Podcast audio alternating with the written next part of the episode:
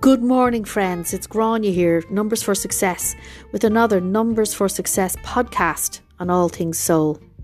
Dearest friends, may I just start by saying and thank you to each and every one of you for uh, always being a part of my journey and also being such a support of my work, which I enjoy doing so much, and also the happiest of New Years to each and every one of you. Um, if you haven't already done so, please listen to my podcast, which is the last one I recorded prior to this. It's a forecast numerology wise for 2023. And in that, I discuss the fact that 2023 is actually a number seven year energetically, which will be a very different year than the six year that we just left. And today is the 2nd of January 2023. And I wanted to just come on and just give a quick overview for what we can expect numerology wise and any otherwise uh, for January. And January is a month, I guess, a lot of us take on the practice of New Year's resolutions, you know, new health regimes after, you know, a busy Christmas or a celebration of the holidays or Hanukkah, whatever um, celebrations you take place. And it's, you know, a time of uh, resolution to resolve to, you know, figure out what works, what doesn't work. Now, as a numerologist, you know, you would know that I always say our new year begins on the day of our birthdays because that's the day we came in. That's the day we entered into this worldly experience. And whilst it's great to have resolutions, of course, on January the 1st, unless you're born on that day, it's really the most appropriate. It still means, though, that you can still set to- goals and intentions. And I feel as I would have said in my podcast about 2023, seven is all about healing.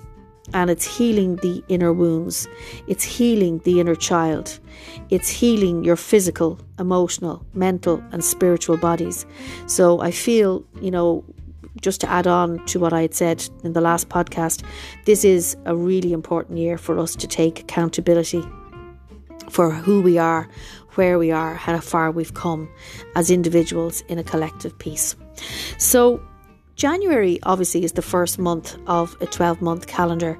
So, how we as numerologists do it, we add just the, month, the year, which is 7, to the 1, which is 8. So, January of 2023 will be an 8 vibration. So, what can we expect from that? The number 8 it's one of those beautiful numbers. It's flowy, it's curvy, and when it's in the flow, it can flow. The eight is always to do with abundance abundance of, you know, financially, mentally, emotionally, spiritually, and in every way. And when people or when we as a world are in the flow, we can achieve anything. The eight really represents to me the soul star. It's the connection we also have with the physical realms, as above, so below as within, so without. So, January of 2023 will give us an opportunity to look at the areas of our lives which are perhaps unbalanced. Are you over giving? Are you over, you know, are you taking too much? Um, are you in a state of lack? Is your consciousness maybe in financially? Do you work from poverty consciousness? Or are you someone who very much believes you're in the flow and as a result are probably very abundant? Only you will know. It's an opportunity as well to physically take up activities, you know, to get yourself back on track, you know, so connecting with the elements which again would relate to the eight, connecting with nature, the trees, the plants, the flowers. There's not many here at the moment, but the ocean, the lakes, the rivers, the forests. And the eight is usually a number associated with um, money, as I said, abundance. So I feel we can certainly expect this January um, some financial volatility um, in the markets, stock markets, the um, banks, and also um, to do with like cyber currency. Because we are currently in Mercury retrograde, which began on the 29th of December and will continue. Um, and there will be a shadow period before and after. It'll finish on the 18th of January. You can expect perhaps you know cyber attacks um, just be very mindful of you know those phone calls that we can get from strange phone numbers looking for you to input your, your card details be very discerning as we discussed in my last podcast this is a year of discernment so if something if something smells like a fish looks like a fish it's a fish so it's to really listen to that and so we can expect some financial volatility. So um, there could be some talk of new ways of uh, currency. There may be breakdowns even within countries um, where you know, uh, like for example, um, some other countries now. I think it's Croatia. Um, have gone into, or another country in the, in the uh, Eastern Europe have become part of the European community. So there's a lot going on there, and um, you know, we're going to be seeing that. I keep seeing, if you imagine, this is what I'm seeing as I'm channeling this, like a big jigsaw puzzle you've been working on maybe for a year. You know, one of those ones that has thousands of pieces, and then suddenly your cat jumps onto the jigsaw and everything falls down, and there's some bits that remain. I think that's what I'm seeing our world as we know it at this time. It's been uh, thrown up in the air from the top down and what's happening now is, particularly in this period of a, a month eight, we may see a lot of that. Um, a bit like the um, egg timer, it's going to be turned upside down, and I think that's going to be happening more towards the begin middle of January. Um, I suppose the first thing to look at in January is the um, first full moon, which is on the sixth and the 6th of January here in Ireland is called Nollaig Mná, which is Little Women's Christmas, Women's Christmas.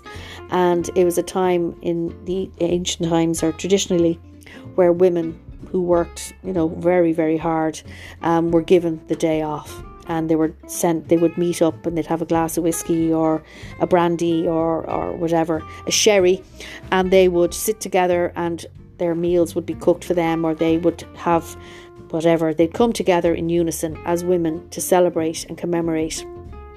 I think how much work they put in, but it was very much recognised as a time for women to rest.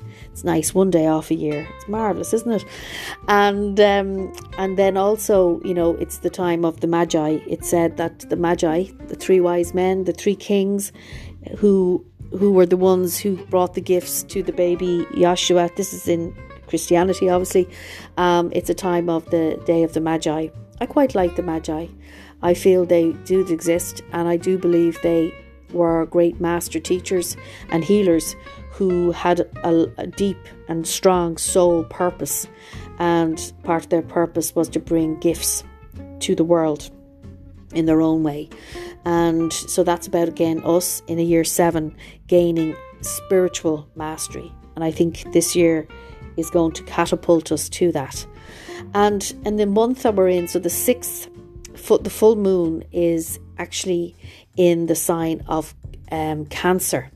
Now, Cancer is always to do with home, the heart of the home, and it is always to do with um, people coming together, gathering, family situations.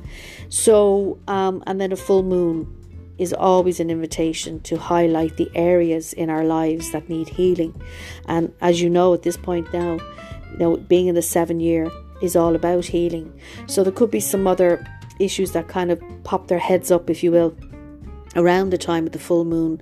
Maybe family members are going back to their countries that they came from for Christmas or celebrations. There can be, you know, going back to the work scenario, people coming together again to you know, there could be celebrations, but also situations where that need to be looked at. And that's what this whole year is about intergenerational healing, healing the past to heal the present, which will heal the future. I cannot say that enough. You'll probably hear me saying that quite a lot over this year. Equally, we have um, that full moon um, is very important, so it can be quite a highly emotive one. So it could be again maybe a little bit more restrictions of movements um, because I do feel um, a lot of people are physically detoxing at the moment and going through a lot of shedding of the old, and it could formulate itself through physical ailments, if you will. So, just to be aware of that, that's a detox, that's the body longing to be healed. So, around the 6th, and that's only a few days from now, just be mindful of that. Then, I suppose another important date for me, anyway, will be um, the when the new moon hits in, and also we're going into the sign of Aquarius. And we also have Mars, the planet and the god of war, going into a retrograde period along with Mercury. So there's a lot going on there. So a lot of unfinished business could, you know, pop its head up in the month of January, especially in an eight vibration, because the whole point is to attain balance, balance in our lives.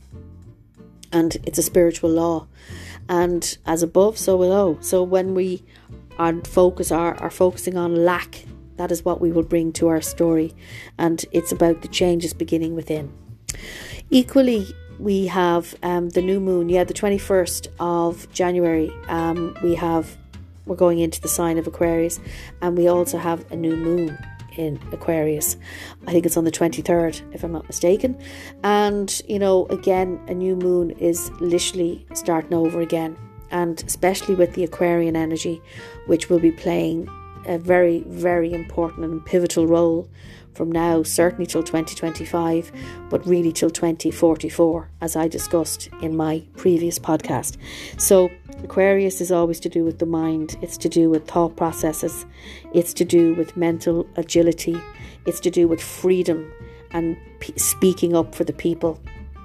So, January, you may expect people have had enough and may start standing up to the powers that be in terms of money, eight, and power and prestige, eight, and also um, the seven is the healing of the previous past and also the generations.